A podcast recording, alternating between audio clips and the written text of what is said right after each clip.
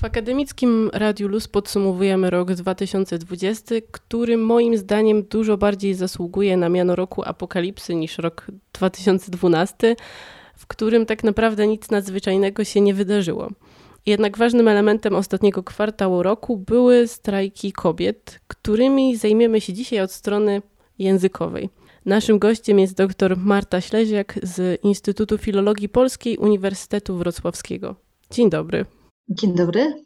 Zajmuje się pani hasłami politycznymi i różnymi sloganami i innego typu hasłami. Tak jest. Badam hasła od strony właśnie językoznawczej i spoglądam na hasła diachronicznie, z perspektywy diachronicznej, patrząc na nie z różnego punktu widzenia i z różnych epok. Badamy hasła w zespole, który tutaj zawiązał się w Instytucie Filologii Polskiej od 1918 do 2018 roku. Ten przekrój czasowy sobie obraliśmy na początku podczas badań. Natomiast też żywo przyglądamy się temu, co dzieje się ostatnio i tej ostatnim wydarzeniom, które są bardzo, bardzo, bardzo hasłotwórcze i ostatnie strajki przypadające na październik, listopad tego roku rzeczywiście kojarzą się wszystkim odbiorcom, wszystkim uczestnikom tego dyskursu politycznego i publicznego właśnie z wielością i różnorodnością haseł. Czy to są hasła polityczne? Tak, dlatego że one są skierowane wobec władzy i są pewną reakcją na działania decydentów. I jeśli spojrzymy na naturę tych haseł, to okaże się, że tutaj panuje niesamowita różnorodność. Te hasła są bardzo, bardzo różnorodne w swojej naturze, ponieważ część z nich przypomina takie hasła, wezwania, które są skierowane bezpośrednio, które nawołują do czegoś. Gro haseł stanowią hasła typu sloganowego, które są niejednokrotnie bardzo hermetyczne dla dużej grupy odbiorców. To świadczy o niezwykłej kreatywności osób, które te hasła przygotowują. I tutaj możemy powiedzieć, że nawiązania do popkultury, do świata wirtualnego, do internetu, do bardzo popularnych memów są niezwykle częste. Jeżeli ktoś nie czytał Harry'ego Pottera, nie oglądał Avengersów, czy nie wie, czym jest cyberpunk, albo nie wie, czym są Simsy na przykład, albo nie oglądał kuców z Bronxu, to często bardzo trudno jest takiej osobie rozszyfrować te hasła. A więc te hasła, oprócz tego, że wyrażają jakiś postulat, jakąś postawę tych osób, które te hasła prezentują w trakcie strajków, manifestacji i demonstracji, to one też niosą taką wartość naddaną, bym powiedziała. To, że niosą informacje o tym, kto tak naprawdę bierze udział w tych protestach. To są w dużej mierze osoby świetnie wykształcone, które rozumieją takie bardzo skomplikowane często kody kulturowe i tymi kodami kulturowymi operują. I właśnie tego wyrazem są też przygotowywane slogany, ale często są też osoby, których emocje już sięgnęły zenitu i z tego wynika też niezwykła, niespotykana dotąd wręcz w przestrzeni publicznej wulgarność tych haseł, którą możemy w różnoraki sposób też tłumaczyć i możemy doszukiwać się różnych przyczyn tej wulgarności. Jest taka duża dyskusja tak naprawdę w przestrzeni publicznej właśnie dotycząca wulgarności tych haseł i wulgarności przekazu. Jak powinniśmy na to patrzeć? Najlepiej osadzić to wszystko, co się dzieje obecnie w kontekście szerszym i tego, jak rozwija się język i jakie są najczęstsze tendencje właśnie w rozwoju tego języka, czy w kierunku przemian polszczyzny. Rzeczywiście język się wulgaryzuje i to nie dotyczy tylko społeczeństwa, ale też elit i bardzo często spotykamy się z przyzwoleniem na używanie wulgarnego języka, na przykład wśród celebrytów, którzy chcą w ten sposób zwrócić na siebie uwagę, bądź też właśnie polityków, kiedy niecenzuralne słowa padają, czy to z kuluarów sejmowych, czy to z nagrań, które swego czasu były bardzo popularne. I tutaj strona społeczna też tymi wulgaryzmami jako największa grupa, która się skupia, występuje w tych oficjalnych protestach, ona też wykorzystuje te funkcje, które wulgaryzmom się przypisuje. Wulgaryzmy mają określoną funkcję w języku, pełnią określoną funkcję. Jest to wyrażenie emocji tych najbardziej bardziej siarczystych, tych takich, które sięgnęły zenitu i trzeba je w określony sposób wyrazić, to są też słowa niejednokrotnie bardzo wyrafinowane, to znaczy ta wulgaryzacja jest gdzieś ukryta i ta wulgarność jest wpisana w tendencje, które obserwujemy w języku i używanie wulgaryzmów ma ściśle określony cel w języku i ono ma służyć przede wszystkim wyrażaniu tych najmocniejszych emocji, takich, które w zwykły sposób opakowane czy przedstawione tak zwyczajnie nie obrazowałyby tego wszystkiego, co nadawca chce przekazać. Najciekawszym zabiegiem moim zdaniem jest troszkę ucieczka od tej wulgarności i używanie wyrazów, które właściwie odeszły już do lamusa i na przykład wykorzystywanie takich połączeń jak tusze, w znaczeniu, że stwierdzam taki fakt, iż się i tutaj pada niecenzuralne słowo, albo mówienie o tym, że jesteśmy zaniepokojone. To też jest pewnego rodzaju eufemizowanie tych przekazów i też odpowiedź na zarzuty, które padają ze stron osób właśnie oburzonych tą wulgarnością niezwykłą w hasłach. To jest fakt, to znaczy to, że te hasła są bardzo, bardzo wulgarne, to jest fakt, który obserwujemy właśnie w tych przekazach.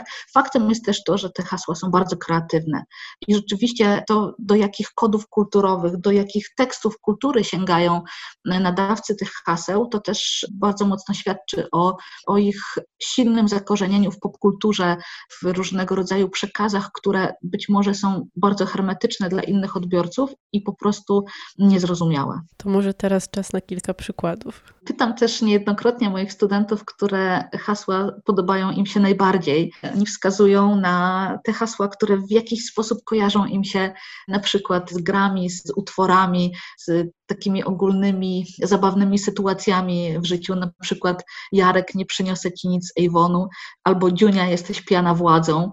Pojawiły się też takie hasła jak nawiązujące do Simsów, do innych gier lub do seriali. Jesteście gorsi niż piosenki Dżemu, nie za taki świat zginął Tony Stark, czy Avada Kedavra, pada nazwa partii politycznej, albo jaki kraj, taki Voldemort. Także bardzo duża kreatywność tutaj tych haseł jest przedstawiana i studenci, których pytam o to, które wywarły na nich największe wrażenie, to zwykle przedstawiają właśnie takie hasła. Chociaż spotkałam się też z takimi opiniami, że paradoksalnie najmocniejsze w wymowie są hasła, które są mocne ze względu na to, do jakich kontekstów nawiązują. Na przykład hasło sztandarowe to jest wojna, uchodzi za najmocniejsze właśnie wśród tych przekazów, ponieważ ono nawiązuje już do takiej ostatecznej rozgrywki, do takiej ostatecznej sytuacji, która nikomu nie kojarzy się pozytywnie. To jest też ciekawe, jakie słowa, jaki dobór słów jest wykorzystywany właśnie przy przygotowywaniu haseł i sloganów i to już wiele lat temu zwrócił na to uwagę Valery Pisarz, który badał słowa sztandarowe. I on wyróżnił Miranda, czyli takie słowa, które kojarzą się jednoznacznie pozytywnie, takie na przykład jak pokój, dobro, ojczyzna, to są te hasła, te słowa, które wykorzystane w jakichś hasłach automatycznie powodują, że one kojarzą się z czymś pozytywnym, optymistycznym. I wyróżnił jeszcze drugą grupę, to są condemnanda, które kojarzą się negatywnie, które mają negatywny wydźwięk. Do takich słów należą na przykład słowa konflikt, wojna, zło, zazdrość i inne tego typu pojęcia. Więc bardzo dobrą praktyką jest przyjrzenie się hasłom z boku i spojrzenie na słowa, które są wykorzystywane właśnie jako budulec tych sloganów prezentowanych publicznie.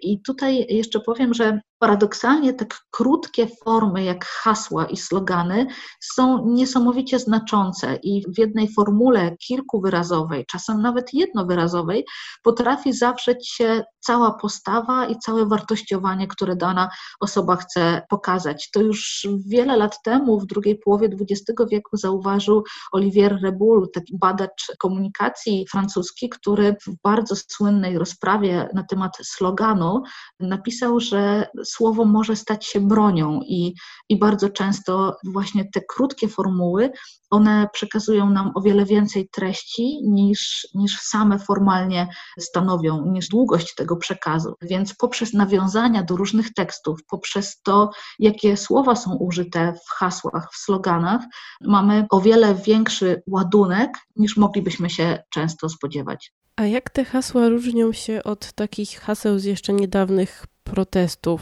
z ostatnich protestów klimatycznych? Były też czarne protesty w 2018 roku i też wcześniej, na przykład były protesty pielęgniarek, pamiętam. Tak, rzeczywiście tych haseł na pewno jest więcej obecnie. Niedawne strajki, ogólnopolski strajk kobiet i niedawne strajki powiązane właśnie z tym ruchem są niezwykle hasłotwórcze. I tutaj takim znakiem rozpoznawczym tych ostatnich demonstracji jest to, że prawie każdy miał wtedy transparent z wypisanym swoim hasłem. Jeśli chodzi o protesty w poprzednich latach, to cechą charakterystyczną w ogóle protestów i demonstracji jest to, że uczestnicy prezentują jakieś hasła bądź też takie elementy, które wyrażają też pewną postawę. Na przykład górnicy palą opony albo rolnicy wysypują siano, pielęgniarki rozkładają białe miasteczko, więc zawsze protest i demonstracja jest połączone z jakimś aktem zaplanowanym, które ma wyrażać symbolicznie niezadowolenie, złość. I za taki akt, tylko akt mowy, pewną formułę można też uznawać hasła. Jakie były hasła w poprzednich latach? One były na pewno mniej wulgarne, były mniej bezpośrednie, chociaż były równie dramatyczne jak większość haseł teraz. Jeśli chodzi o protest pielęgniarek, to najczęściej te hasła nawiązywały do godności pracy. Podobnie do godnego, normalnego życia nawiązywały hasła z protestu opiekunów i rodziców osób niepełnosprawnych, który kilka lat temu odbywał się w Sejmie. I strajk nauczycieli na przykład też obfitował w różnego rodzaju hasła, z tym, że były to hasła bardziej stonowane, mniej wyraziste, czy te środki językowe były troszeczkę innego rodzaju.